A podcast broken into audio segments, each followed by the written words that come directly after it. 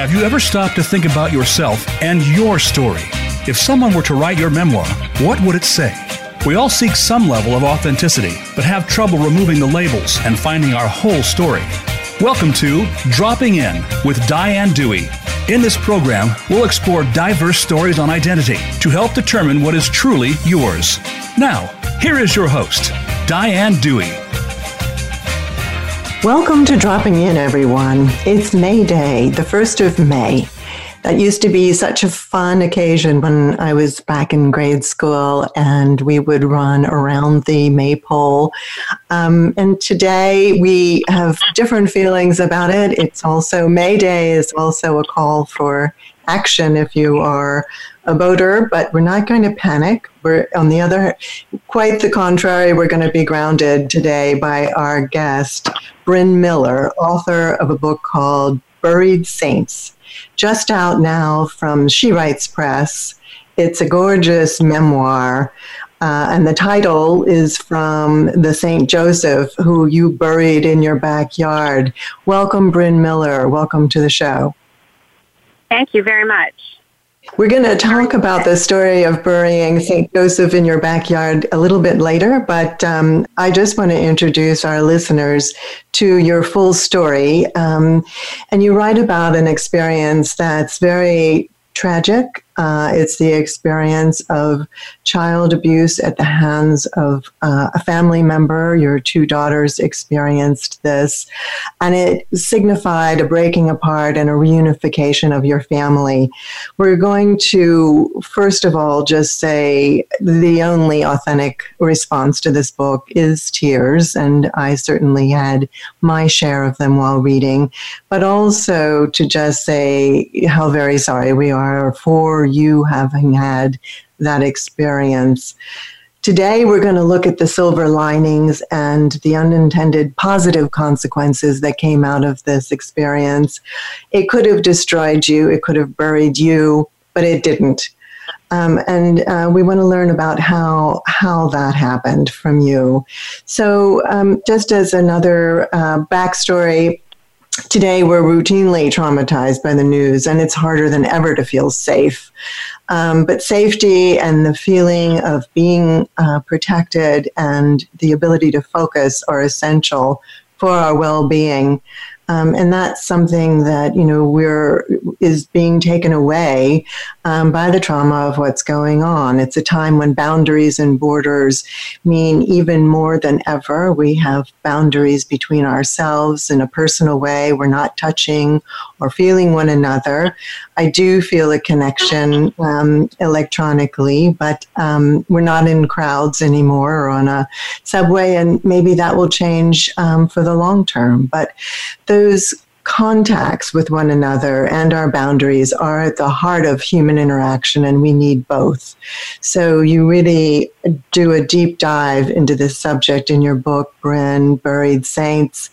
Here's the introduction for people who are not familiar. Brin Miller's life is upended one terrible night in 2011. She learns that her daughter, she learns that her teenage stepson has been sexually abusing her two daughters. Once this secret is discovered, Brin's marriage, already crumbling and unable to sustain itself, breaks for the final time. But against all odds, Brin and her husband, along with their daughters, are able to learn resilience, forgiveness, strength, and courage, and miraculously, Brin's marriage begins to heal. Haunting and horrible, yet hopeful and beautiful, Buried Saints is a fast and raw memoir of forgiveness and resilience. It's a revelatory look into family deeply destroyed by deceit, and mostly, it's an astonishing story about the intense, unpredictable love of two parents left in a tragic situation to fall or flourish. And that is the situation we find ourselves in today to fall or to flourish. And Brin, you've provided me with some reading about child abuse. April was Child Abuse, Awareness Month. And you know, without teachers, live teachers in the classroom, uh, there's less of a checks and balance on child abuse than ever. And Zoom has literally become our lifeline. So I thank you very much for that. Um, we have to really define trauma, which is that which can't be processed. It's a pretty simple but enormous concept. And then after used to tolerate the sensory reminders of it and to physically experience um, you know efficacy in response to stimulus that once triggered our feelings of helplessness and dependence that's growing out of it from Bessel van der Kolk, um, considered a leader in the field. In your book, Brin, you describe the ordeal of your daughters, which, although it's terrifying, was thankfully encapsulated owing to the very swift actions of you and your husband to confront the situation. And you learned quite rapidly um, that people were fairly patronizing about this. Time does not heal all wounds, and the fact that your girls were very young does not diminish this in any way, shape, or form. Fortunately, you and your family have really done the work and continue to, and you're to be con- commended. So there's a before and after to this story written by Brin Miller. Buried Saints is the name of the book. And it's before the trauma of having had learned that your daughters were being sexually molested by a, um, a stepson. Everyone's worst nightmares. There's the before, knowing what's what, being an authority, having answers at your fingertips. And then there's the after, um, when you found out about the trauma and your life was upended. But to your great um, to your great common, uh, commendation and to our um, further understanding of trauma, the fact that you truncated it by getting to, to the heart of it right away was extremely important. Um, and you write in the book, I just looked up and kept looking up because looking down felt like giving in. The sky, the wind, the trees, the universe, that's where I found God, wisdom, and strength. It's not in any mother's dream to nurse her children back from being victims into survivorship. But, Brin, that's what you did. And I would argue that you had to model being a survivor yourself. And this is something that is um, some depth that I think you you found in yourself. Would you say that that's true? Did you know you were a survivor all along? Maybe not this caliber, but were you? So that's an interesting question. Um, certainly, there's so many parallels when you talk about what we're dealing with today with COVID and, and boundaries. Um, we, I knew I was the type of uh, person who could pull up our bootstraps and, and get going. So the second we found out something had happened, and, and I just want to stop for a minute and say, you know, the power of communication, the power of reaching out, the power of picking up the phone call is also relevant today because so many so many um, breaks in the chain could have happened if one person didn't tell one person who picked up the phone and called us, who then turned around and we confronted my stepson and one of my daughters. And so I just really want to highlight that we wouldn't be where we are today if it weren't for the bravery of picking up the phone. Um, right. And this so was I your the type of. This was your neighbor whose um, daughter was the babysitter, right? To whom your yeah. daughters confessed, and she picked yeah, up the I phone mean, and, at night and called you. Yeah. So the the chain of events to get us to knowing, then you get another break in the chain. I, I fully understand how hard it is to know, to hear the badness that's happening in your house and to try to approach it and unpack it. So, you know, I knew I was the strong person to be able to say, okay, we can do this. We can fix it. I can learn everything there is to learn about trauma and, and we'll push forward. But at a certain point, my energy level just died. Uh, mm-hmm. I mean, I remember nights of hearing everything that we needed to hear. And, and the way I approached it was I learned everything I could learn. I took classes in the afternoon, um, continuing ed psychological classes, so I could learn everything I could about trauma. And I thought that my kids are going to be healthy, that they are not going to be victims of any kind. So, you know, you put yourself in the go mode and you go, but then my energy failed. I, I, I couldn't do it. And it's a heavy hmm. natured topic, so not everybody could handle it with us. Not not everybody could know. We were really fortunate that it wasn't in the town newspaper. Um, right. So while we were able to approach it internally and to divulge to who we needed to divulge to, and we weren't subject to the rumor mill and, and all of what goes with that, um, it was lonely and it was hard. And God bless my husband. He straddles both sides of it because all three of the children are his. So right. he wasn't always my person. I couldn't always go to him and cry and say, I can't do this anymore. Right. And the other thing is, too, you were processing it yourself. I mean, while you were trying to be the strong one and while you were the go getter, um, you know, to your credit, you rallied. But I really believe that, you know, to absorb this means that you're absorbing quite a loss yourself. And it's something that we as women, I think, often um, put ourselves forth in a way where, you know, once again, it's hard to tend to our own needs and to know what to do for ourselves. And as you say, not having your, your typical partner. I do sense in you, though, that you are a survivor. You went to resourcefulness mode. You decided to get educated. You know, you were brilliant in the way that you cut um, the conversation off with the public by, you know, circumventing the newspaper. I think that was a blessing. And you're very right to talk about how there could have been any number of variables that, had they gone a different way, wouldn't have spelled the degree of recovery that you all have experienced as a family. And you write a lot in the book about um, expressive arts therapy. It's something that you engage with uh, with your daughters, and obviously with yourself in having written this book.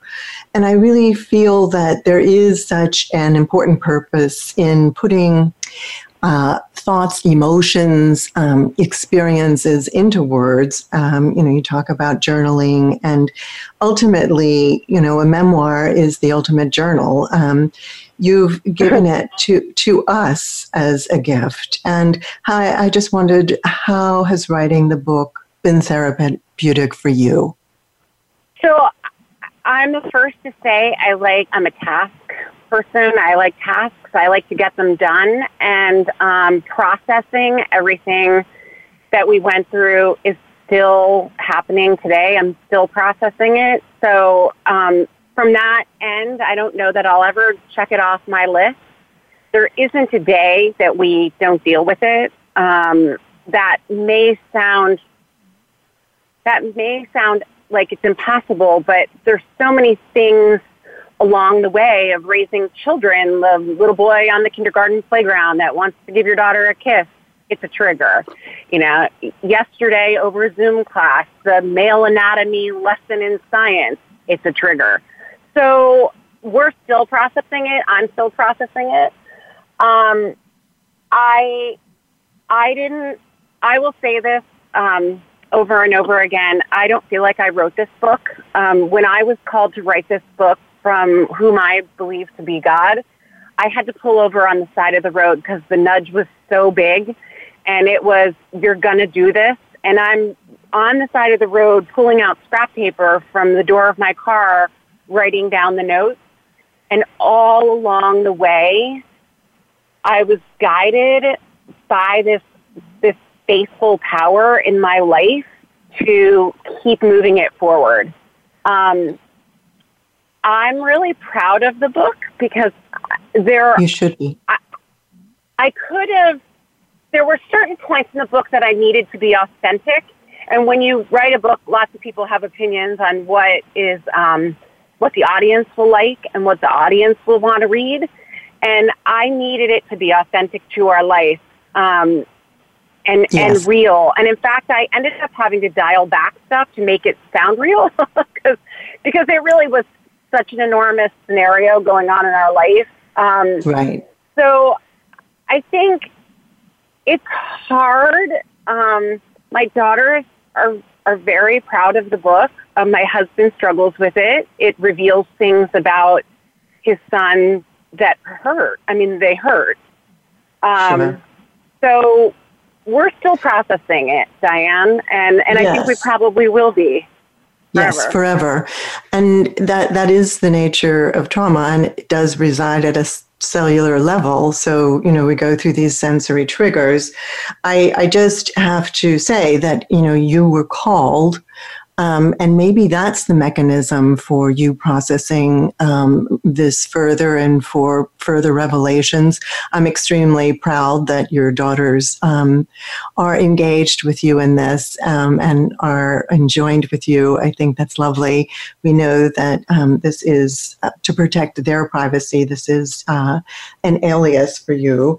But, you know, you think about things like it doesn't sound the least bit melodramatic to me um, you know, you listen to people like um, Laura Bush, for example, and this is not, this is certainly not a po- political conversation. In a personal way, she endured the death of a, a, close friend of hers in a car accident in which she was traveling, and she said there is no, there is no day that ever goes by that I don't think about her because of course you get in your car.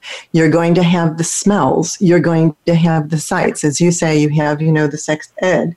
So i think what you know we want to do when we come back from the break we're forced to take a break now um, because we've just touched on so many so many subjects but we're going to enter into the idea of we can start in some small ways to reprogram ourselves. And we're going to hear more about how that happens when we come back with Brin Miller, author of Buried Saints.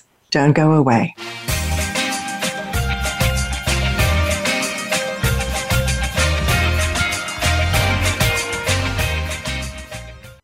Become our friend on Facebook. Post your thoughts about our shows and network on our timeline. Visit facebook.com forward slash voice America.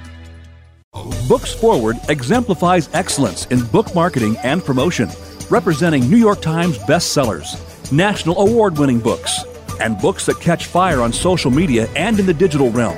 Books Forward creates ambitious campaigns with unlimited possibilities for sparking buzz while creatively cutting through the noise. Your book deserves to launch with experts who have set the bar in the industry. To learn more, visit booksforward.com or send us an email at info at booksforward.com. A JKS Communications Company. Stimulating talk gets those synapses in the brain firing really fast. All the time. The number one internet talk station where your opinion counts. VoiceAmerica.com.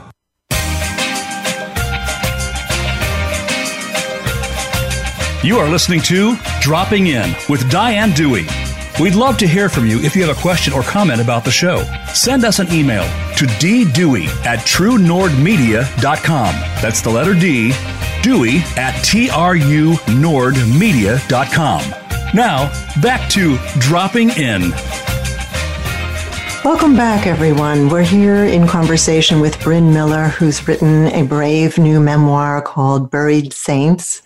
It's a very sensitive subject. It's a subject that was divisive in your own family, Brin. You've just alluded to the fact that because your two daughters um, experienced sexual abuse at the hands of your stepson, it's difficult for your husband to fully embrace the notion of being so revealing and candid and, as you say, authentic in the book. Um, sometimes, uh, you know, when we generalize, sometimes we feel, you know, men sometimes compartmentalize things, and women are much more prone to divulge and to share.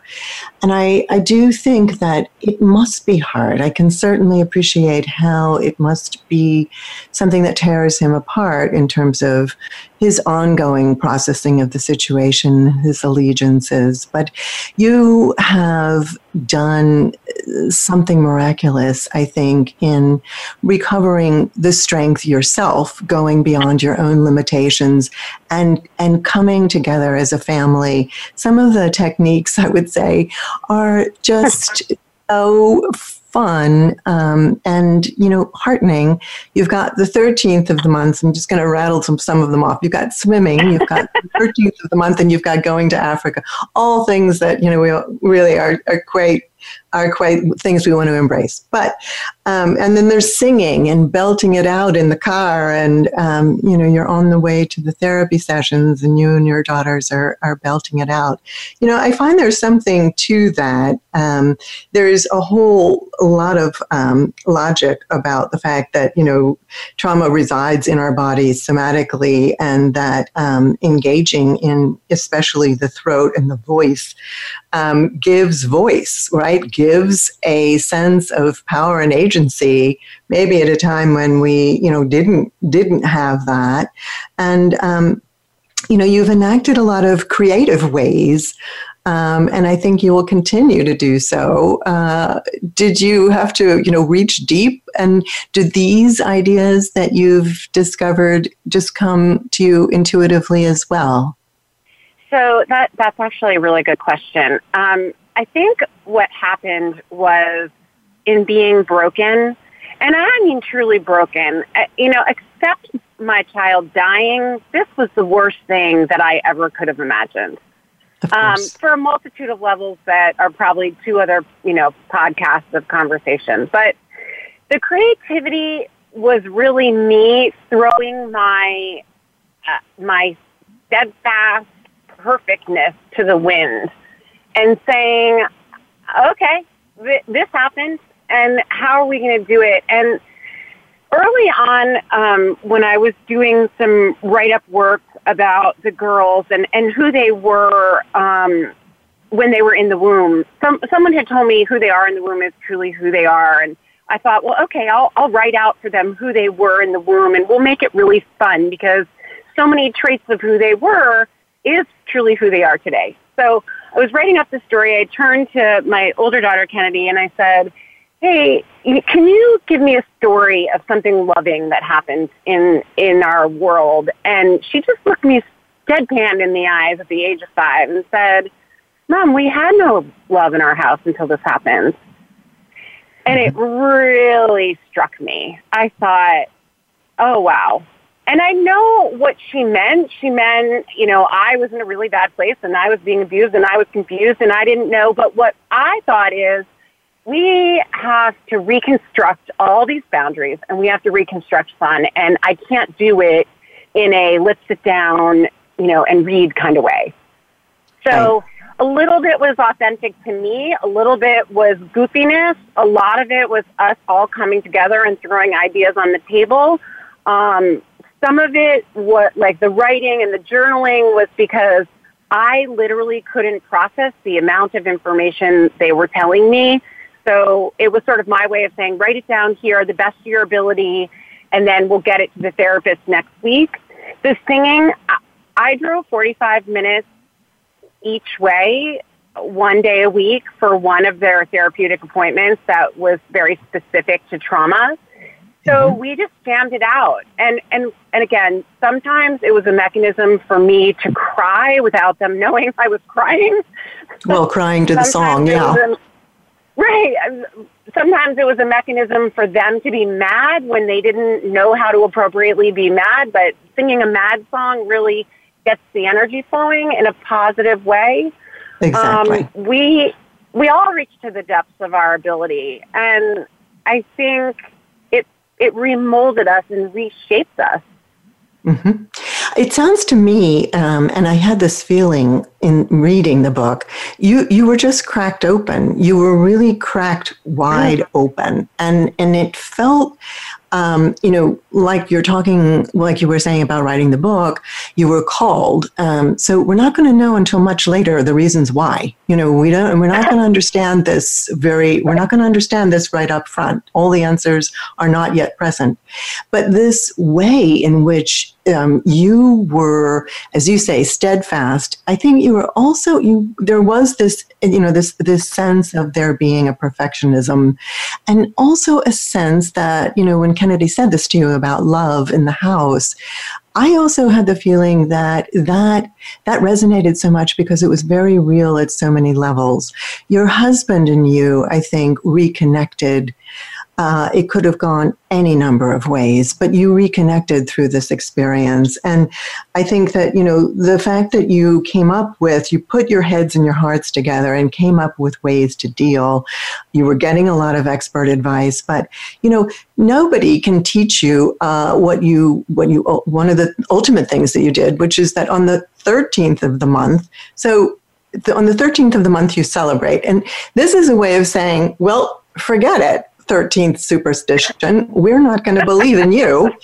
Um, what we're going to do is take control of our lives and we're going to celebrate on what is supposed to be an unlucky day and just show you there how lucky it can be for us as a family. So tell us some of the things that you've done on the 13th that I just find this enchanting. So 13 is my lucky number. I, there are probably a lot of ways to read into that. I love Friday the 13th. Anybody who knows me knows that it's like the luckiest day for me. All good things happen on Friday the 13th. I don't know if that's God's wink and laughing at me or if that's his way of saying, I got your back, girl. I got your back. Um, so we decided one night, New Year's Eve, we decided, what are we going to do this year? We don't want to do a New Year's resolution and we don't want to fail at anything. So what are we going to do? So, um, Taylor, my younger daughter, said, well, let's have a party on the 13th of every month. And so we decided as a family that would be a really good idea. And I have to say, it did take an enormous effort for my husband because when the 13th um, came on a work day, he did cut out of work. And we did, um, wow. we delivered 13 bouquets of flowers. I, I went down early one morning to my friend's beautiful garden. She said, cut whatever you want. So we, I cut out all these flowers and we organized them and we randomly delivered them to 13 church families. Um, we bought 13 different flavors of ice cream and we ate ice cream around the kitchen and laughed. Um, the biggest the biggest one we did, separate from going to Africa, but the biggest one we did was we, my daughter said, let's fly 13 kites at the same time. I mean, who can do that? 13 kites. Uh, between the four of us, we had eight arms. And, mm-hmm. you know, we did. We set out to do it and we went on a vacation and we bought 15 kites in case two broke. right. And it just became, it just became, a, a bonding that and and again a, a reimagining of who we were as a family. Um, we're always sort of stuck in the whole truth, right? I mean, we all are. We all have a a whole truth about us, but we wanted that to be one portion of it. Um, and and you say I was broken, wide open. I, I was broken. Um, and it's taken a really long time for me to understand that I was chosen, I was blessed, and I was broken. But it mm-hmm. started with the broken. Um, right. And I, I think sorry, too. a little emotional. Yeah. Listen, you're entitled, and we all felt it and feel it when we are with you in this book as well. I think that, you know, one thing that happens um, after trauma is, you know, you, you switch over from the left to the right side of the brain logical left side thinking is no good in trauma because it, it's not logical. So you switch over to the right intuitive side of the brain, and most people, many people, experiencing resilience after a trauma become highly intuitive. And intuition has its roots in the Latin, which means protection you are now being mm-hmm. offered a kind of protection that you haven't had before. Your sense, your sensory alertness, your maybe hypervigilance, you know, it's protecting you, and you're right to pick up on the signals and to go with the flow of what you know your ideas are that bring you into a larger life that so that this isn't defining you always. It will always be present and will always be woven in but that you're you're developing also self-efficacy who can fly 13 kites. Your family can, you know, and you rose to the challenge. And, you know, it's something that, um, you know, with the flowers, which I just thought was one of the best examples of getting completely outside yourself, you know, taking the flowers to your neighbors that you wanted to thank and express gratitude towards, you know, it's really turning yourself inside out this way and getting outside of your own feelings of sorrow and even self pity. Um, which are, would be entirely understandable as well. But I think this is so healthy and encouraging to rekindle that little tiny spark that just needs a little tiny wind to catch fire again and have a life that's reborn. Um, you you you really also. Um, you know, I think touched on uh, ways of connecting with yourself. I I have to go back to the before Brin because that was also that, that was also a fascinating creature. You were um, a person, you know, who self-described person who had it all, a successful career, um, a, lo- a, loving husband. There were some issues. There were some, um, you know, uh, substance dependencies that became worked through. Thank goodness. And you know, but you had it all, and yet you felt a kind of awkwardness. Um, you know, your husband was very gregarious and he had a certain degree of social ease. Many of us are drawn to people like that when we feel our own otherness and awkwardness and outsiderness. I will say it enables you to write. So that is a, a blessing of, of awkwardness and outsiderness. But you say that, um, you know, you you write in your book i had more in common with my friends husbands than my friends themselves because they were all having children and marking birthdays. And you felt your awkwardness absorbing you. Swimming was your safe harbor you say you place where you felt yourself. And i wondered what you felt this um, you know this awkwardness was about. I loved here's you describing swimming quote, I think I swam because there's no awkward in swimming. You can't be too tall or trip over your feet. Swimming leveled the playing field and smoothed out my self doubt during my maturing years.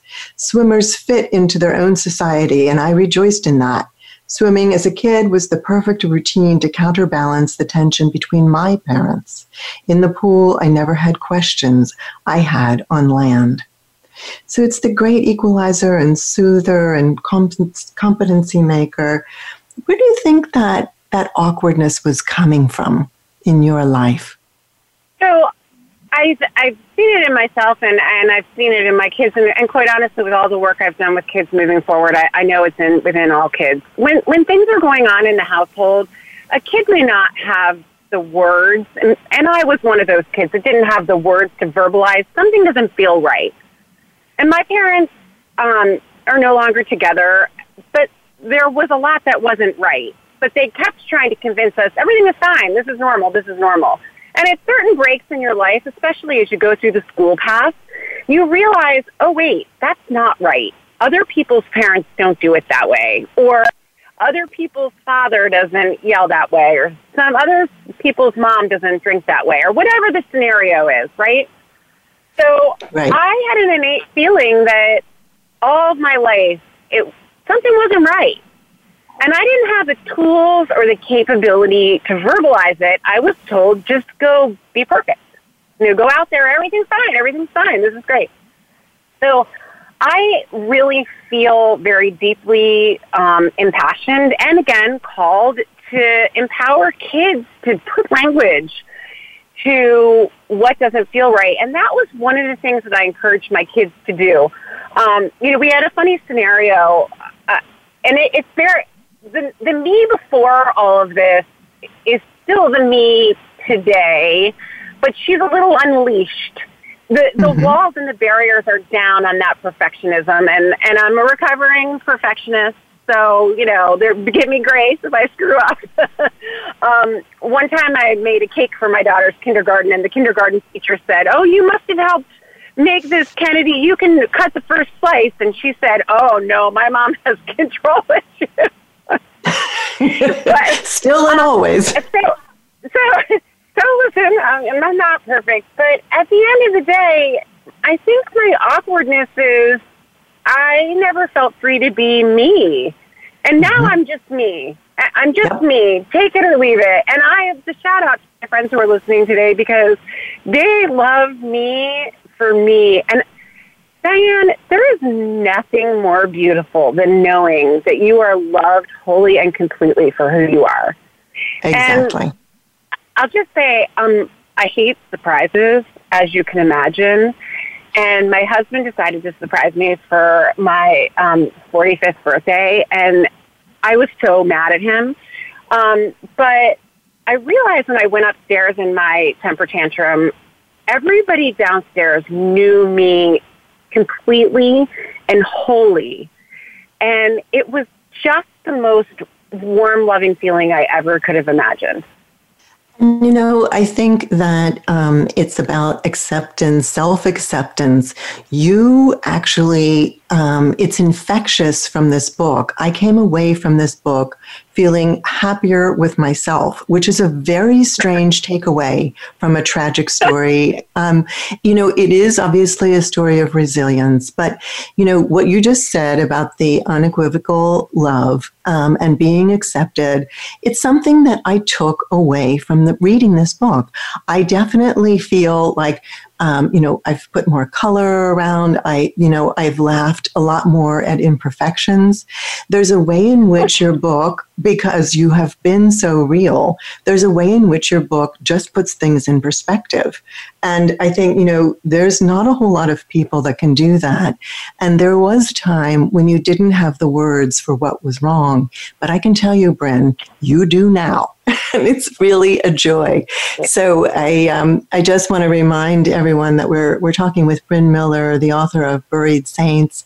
We are going to get to the story of the title because it is interesting how St. Joseph popped up, so to speak. Um, but we've got to take a little break here. And when we come back, we're also going to understand what it was like to go back to the origins of humanity when you took your family to Africa. Don't go away. Mm. We'll be right back. Thank you.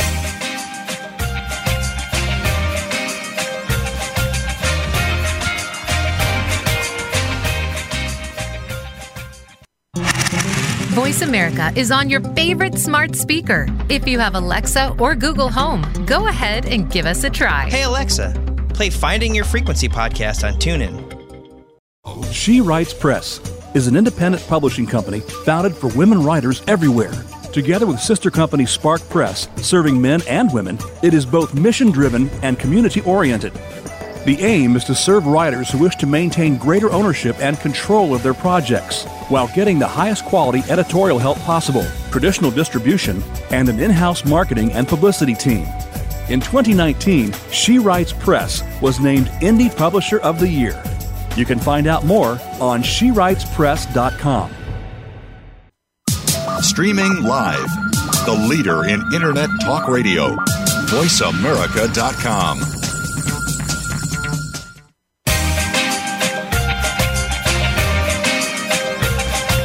You are listening to Dropping In with Diane Dewey. We'd love to hear from you if you have a question or comment about the show. Send us an email to ddewey at truenordmedia.com. That's the letter D, Dewey at truenordmedia.com. Now, back to Dropping In.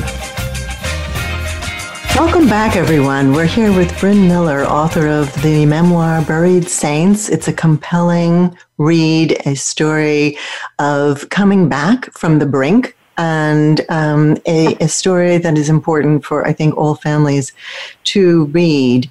Um, you became much more open, Brin, um, to the idea of receiving signals. You you buried the saint Saint Joseph. We promised to get to this story.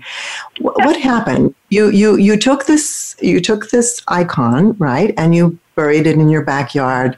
And um, it was in the context of you thought you were going to be selling your house, and then and then what happened? So I'll just take a, a quick step back. My faith started growing um, a number of years earlier. It was only in the wind. If anyone had talked to me about God or Jesus, I, I would have hightailed it on a run the other direction. So it was a very slow path. Um, I've always believed in signs, but of course I thought the signs were generic universe signs, and now I truly identify them as a God wink.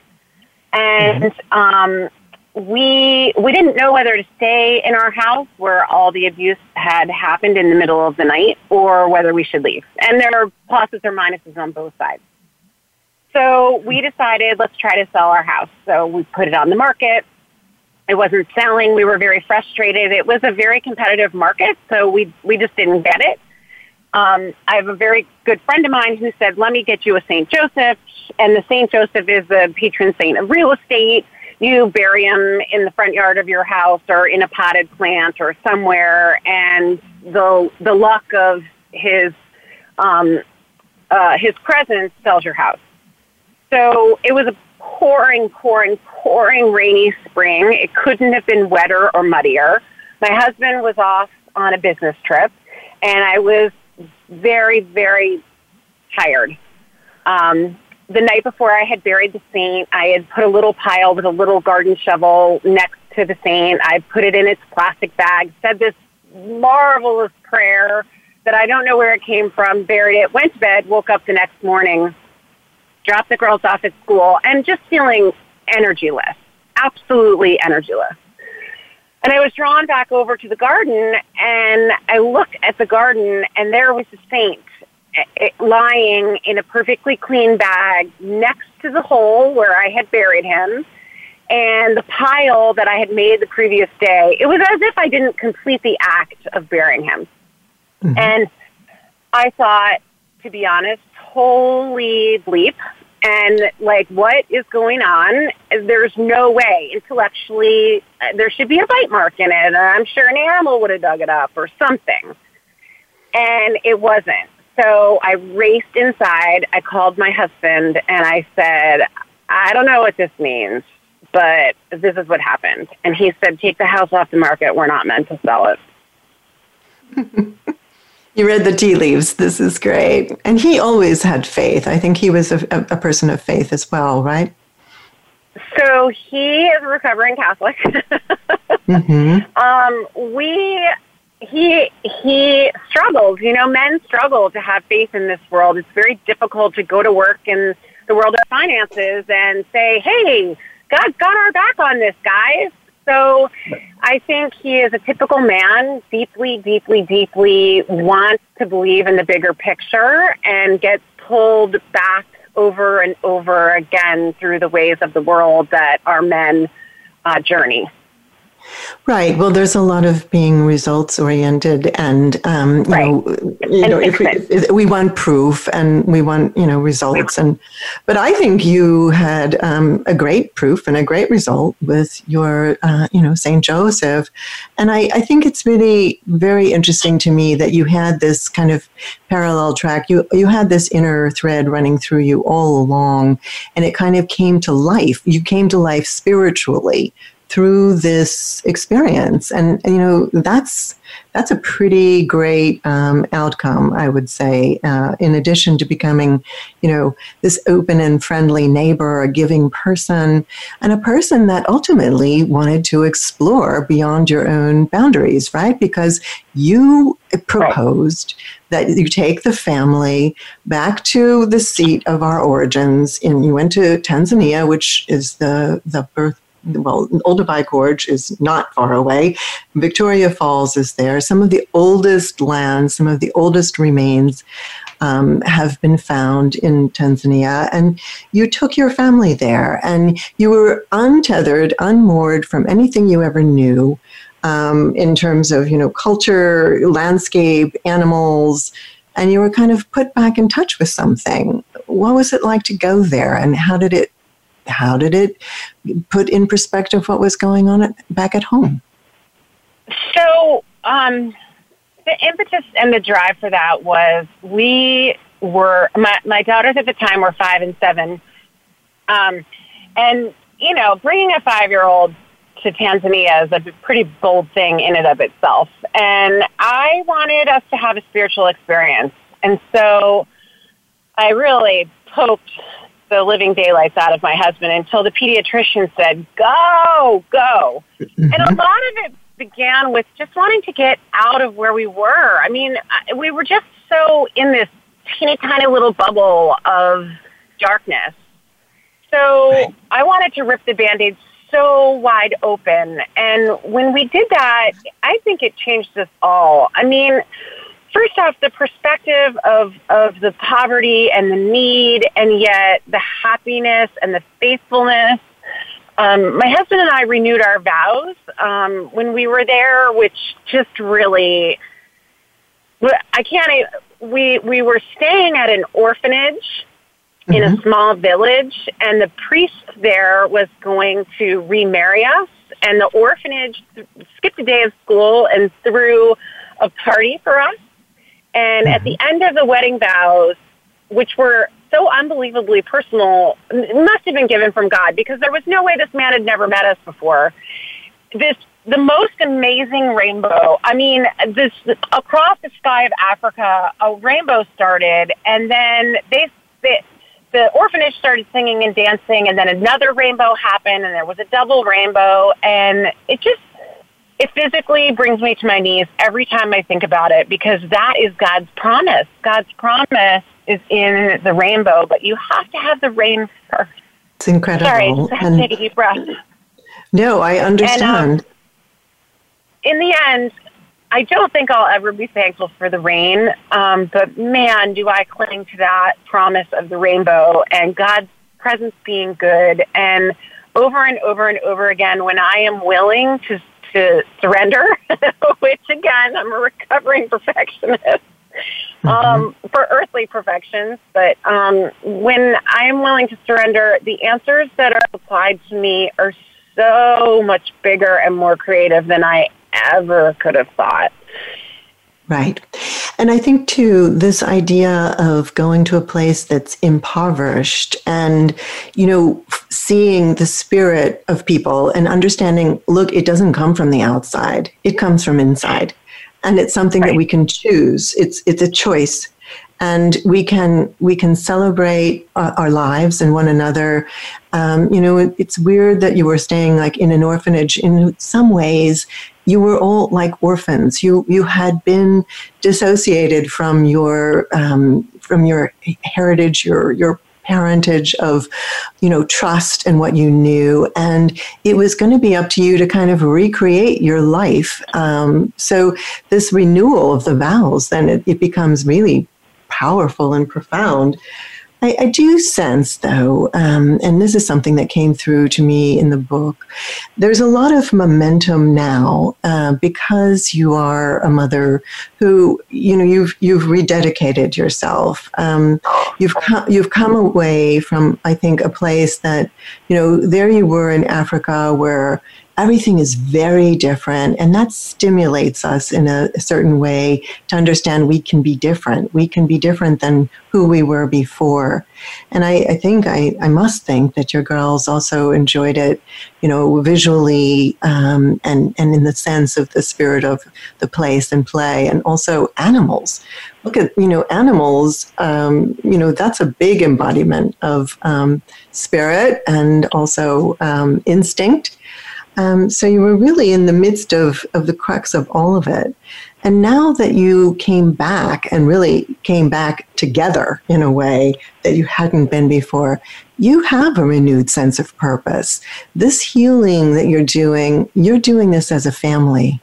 Everybody's got a role to play in it, but you're doing it, it's something you're doing together. And I wonder, you know, the effects of having that mutual goal, how that has played. Um, it's interesting because here we are in lockdown during COVID 19, and a lot of what we've been through has prepared us to be together.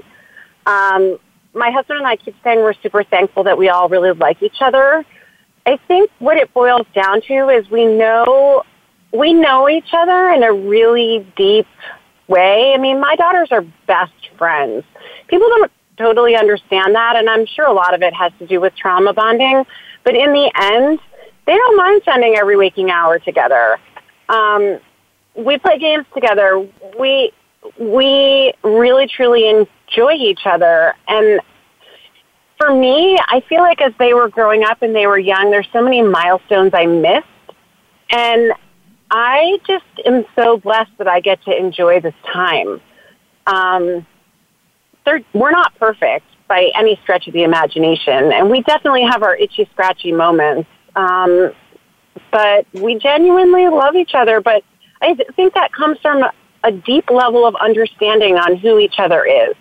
I don't know if that makes any sense. It truly does make sense. You know what each other is made of, and you've had to plumb the depths of yourselves to come up with the strengths and the creativity and the love, um, you know, that was maybe in there all along, but had been untapped you know, for one reason or another, and, you know, crisis and the need to um, confront and not deny and to go to work through things in the way that I still feel you were enormously brave to do. Um, you know, it really brings out something in yourselves that you know you you you discovered. Um, I, I wanted to take a step back to a word that sometimes we all get tripped up on, um, which is forgiveness. And I know that there's a rich hmm. tradition of forgiveness in the Christian tradition, um, and the, and there are lots of obviously um, Jesus is the, the one of the is the Christian role model for this is there a sense of coming to a deeper understanding and having compassion? Or is forgiveness a very real possibility um, in your view? So we talk about this all the time in, in our household, and I I believe a couple of tenets of forgiveness. One is I believe forgiveness is for you, not for the other person. Um, that's not that the other person doesn't benefit from it. Two is I believe forgiveness is a daily challenge. Um, you have to choose forgiveness. It doesn't come naturally to us. Um, and three, I believe that putting your best foot forward is an act of forgiveness.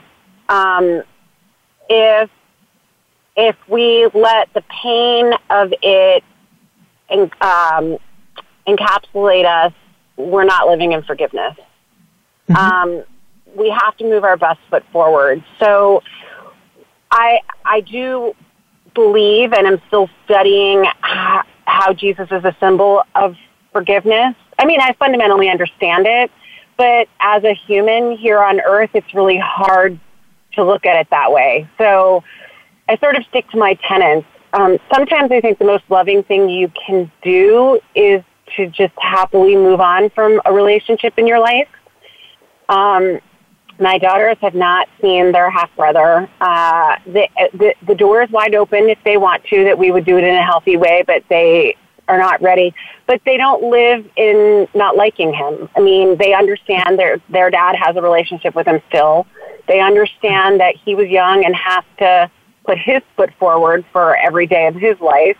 Right. And we talk about his responsibility as well. So okay. none of us are living without it.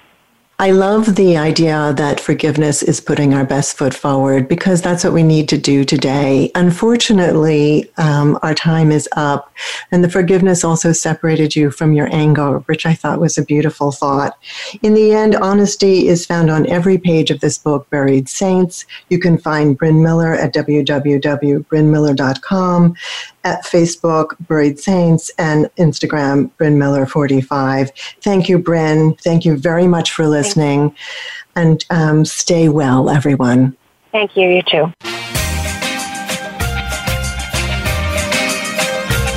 Thank you so much for dropping in. Please join Diane Dewey again next Friday at 8 a.m. Pacific Time and 11 a.m. Eastern Time on the Voice America Variety Channel. We'll see you then.